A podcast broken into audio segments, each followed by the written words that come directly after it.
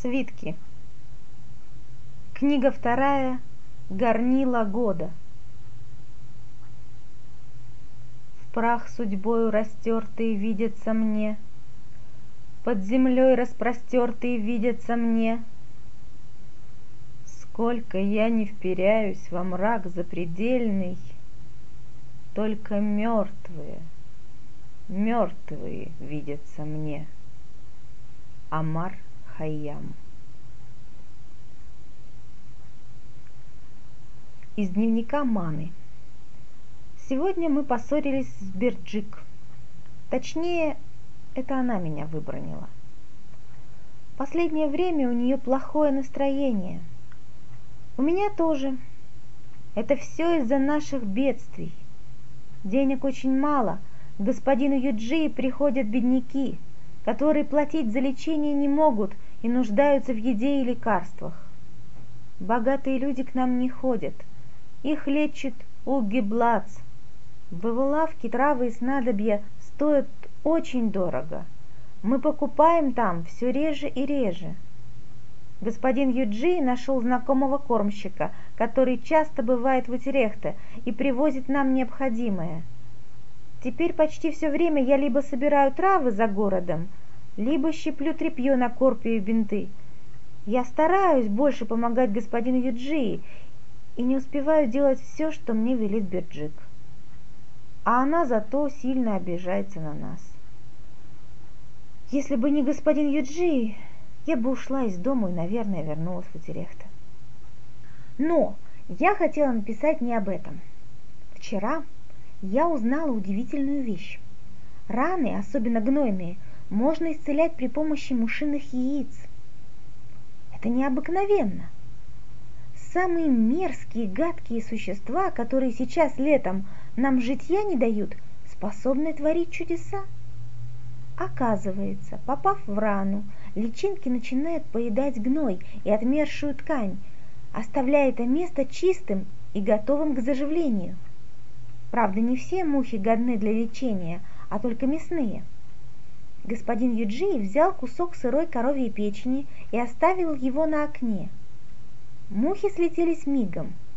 После того, как они славно пообедали за его здоровье, на куске мяса остались их яйца. Господин Юджи очень бережно их собрал на лопаточку и перенес на рану одного из наших больных, а я сделала повязку. Сегодня, меняя ее, я увидела, что рана очистилась. Господин Юджи сказал, что он так лечил, когда был на войне. Пусть-ка теперь господин Уги за нами угонится. Глава двенадцатая. Змея в шкатулке. Часть первая. Лейлин судорожно всхлипывала. Слезы ненависти душили ее супруг, который был невыразимо отвратителен, свекровь, которая посмела, посмела сказать ей в присутствии слуг и своих морщинистых приживалок, что сегодня она была холодна с ее сыном. О, как она их ненавидит! Ненавидит наушничество, царящее в доме, ледяной тон, ледяные глаза, глядящие сквозь тебя, когда пытаешься заговорить. Она хорошо помнит тот взгляд, брошенный на нее, словно на досаждающее насекомое. Служанки удостаиваются большего. Когда иссякли слезы, Лейлин предалась мрачным размышлениям. В ней пробудилась жажда мести – Бесконечно долго она вертела в руках свой амулет, нефритовую змейку, свернувшуюся плотным кольцом. Да, она отомстит. Она будет терпелива, как змея, и столь же безжалостна. Муж хочет наследника. Это единственный шанс для нее, и она его не упустит. Не стоит волноваться – Ведунья предсказала, что у нее родится мальчик. Лейлин вернула змейку на место в шкатулку с драгоценностями. необходимо быть очень осторожной. Полутора месяцев супружества ей хватило, чтобы понять, что любое слово, произнесенное в этих стенах, скоро становится известно старухе. Так Лейлин мысленно называла свекровь.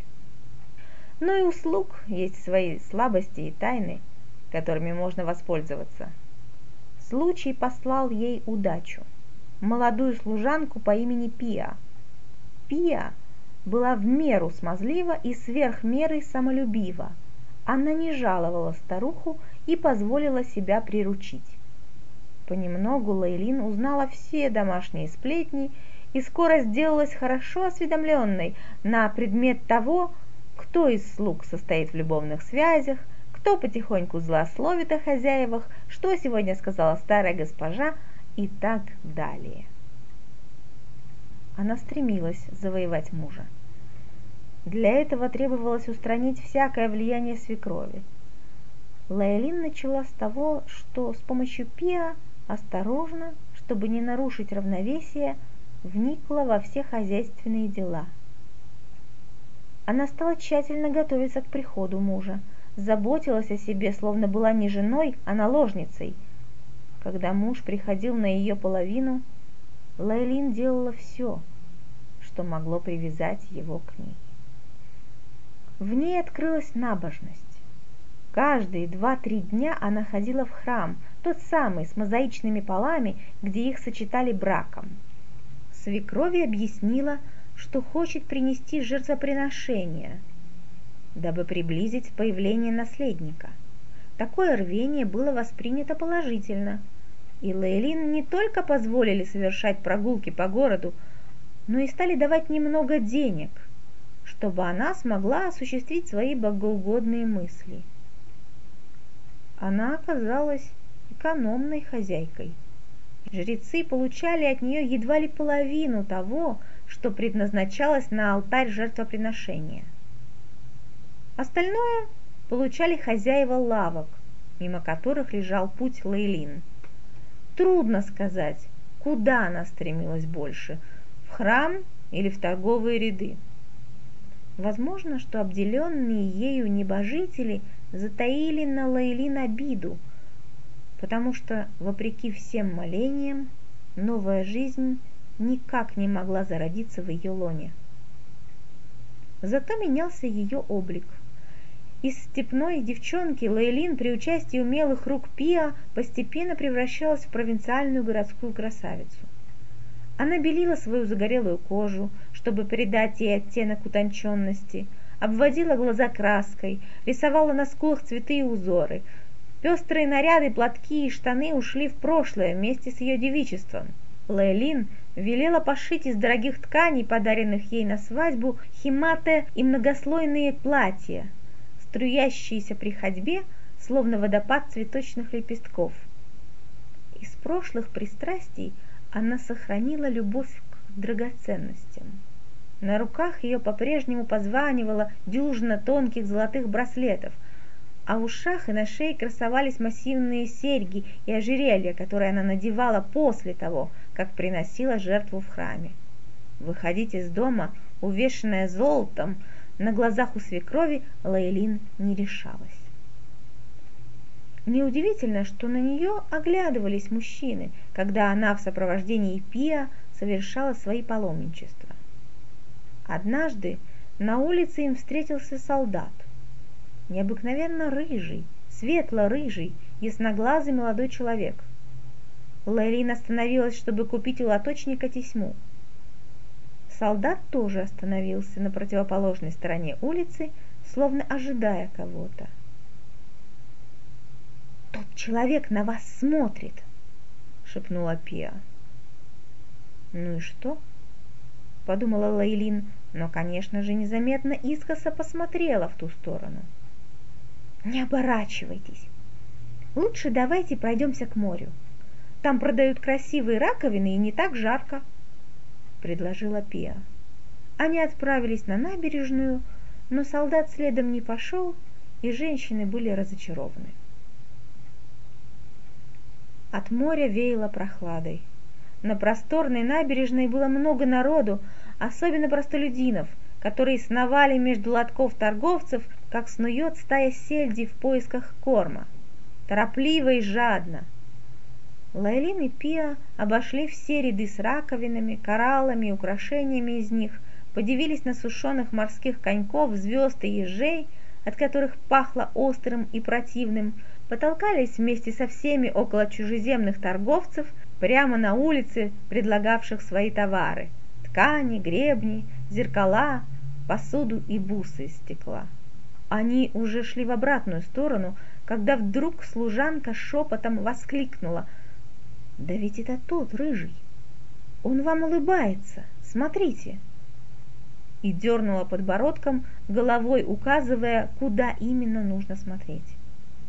Действительно, это был тот самый солдат, что повстречался им давеча. Он стоял, прислонившись к каким-то бочкам, и, улыбаясь, глядел на них спея.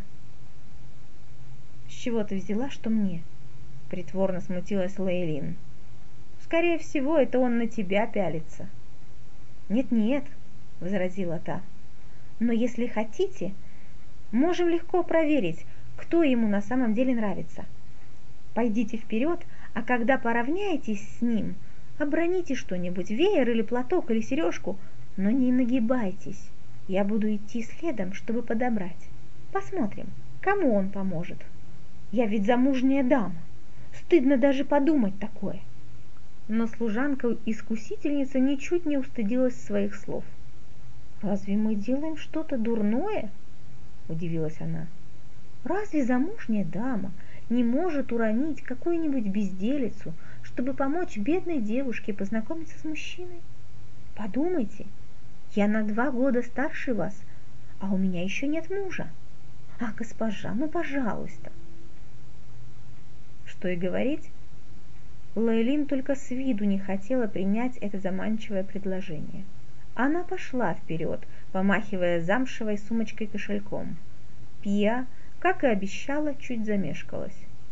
Когда Лейлин поравнялась с рыжим солдатом, тонкий ремешок кошелька совершил несколько стремительных оборотов вокруг указательного и среднего пальцев ее правой руки, после чего Ему только оставалось, что, повинуясь замыслу хозяйки, соскочить с этих пальцев. Лейлин дважды нарушила ожидания своей служанки. Случайно или нарочно она не стала ронять чего-то мелкого и незаметного, а уронила кошелек. Вслед за этим пройти дальше, как ни в чем не бывало, было бы глупо, и Лейлин нагнулась за своей потерей, лишая Пиа возможности испытать судьбу. Солдат наклонился за вещицей одновременно с ней. Его рука коснулась кошелька одновременно с ее рукой. Все напускное смущение разом слетело с Лейлин. Порыв горячего степного ветра охватил ее, обжег щеки, сбил дыхание, вселил сумбур в сердце и в мысли. Что сказал ей этот молодой, рыжий, незнакомый? Наверное, что-то обыкновенное вроде осторожнее или ваш кошелек, а может быть он ничего не сказал? Тогда почему в его взгляде странный вопрос? Ответить? Да, ну что? Какая разница? Отвечай, ну же. Спасибо. Не стоит благодарности, госпожа. Вы гуляете одна? Могу я сопровождать вас? Нет, сейчас я тороплюсь, меня ждут, в другой раз. Понимаю. Взгляд солдата погрустнел. Я часто прихожу сюда в это время, сказала Лейлин. Приходите и вы завтра. И сама испугалась собственных слов. Хорошо. Прощайте. Прощайте, прекрасная незнакомка. Степной ветер поселился в ее голове.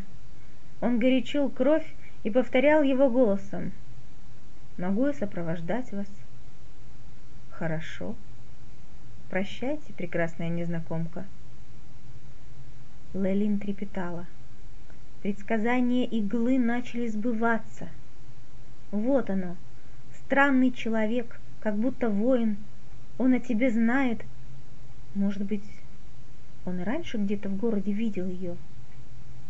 Встретиться они должны были не скоро. Так и есть. Со времени предсказания сменилось две луны. Госпожа, скоро придет господин ваш муж. Какое платье прикажете подать? Я сегодня нездорова, не стоит наряжаться. Сама мысль о муже казалась ей теперь кощунственной. «Приготовь травяной отвар, а потом оставь меня, я хочу отдохнуть», — попросила она Пиа. «Вы к ужину не встанете?» Словно нарочно изводила ее вопросами служанка. «Нет, к ужину она должна показаться на глаза свекрови, а то старуха начнет строить домыслы и расспрашивать Пиа, и та что-нибудь скажет, что-нибудь опасное для нее и для того, рыжего. Хотя чушь все, ничего не было, не могло быть. Подумаешь, случайная встреча на улице. Случайно оброненный кошелек, случайные слова. Завтра она не придет. Шутка окончится. И он тоже не придет. Он понимает, что ничего она ему не должна, и сказала свои слова из вежливости. Да, они оба не придут. Но предсказание... Неужели так? Неужели началось? И те, другие придут вслед за первым. О боги и духи!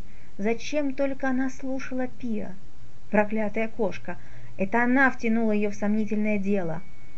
А может, все, что произошло сегодня, тонкий, невидимый, как паутина, заговор, чтобы ее погубить? Кто стоит за ним? Пиа? Сама старуха? Есть только один способ узнать притвориться, что играешь по правилам. Но если это ловушка, то рыжий солдат – кукла, пособник. Трудно поверить, что он так хорошо прикинулся восхищенным. Глаза у него были честные, не лгал он. Или... Хорошо, она даст ему последнюю попытку. Одна встреча ничего не изменит. Но, может быть, что-то прояснит. Завтра она придет.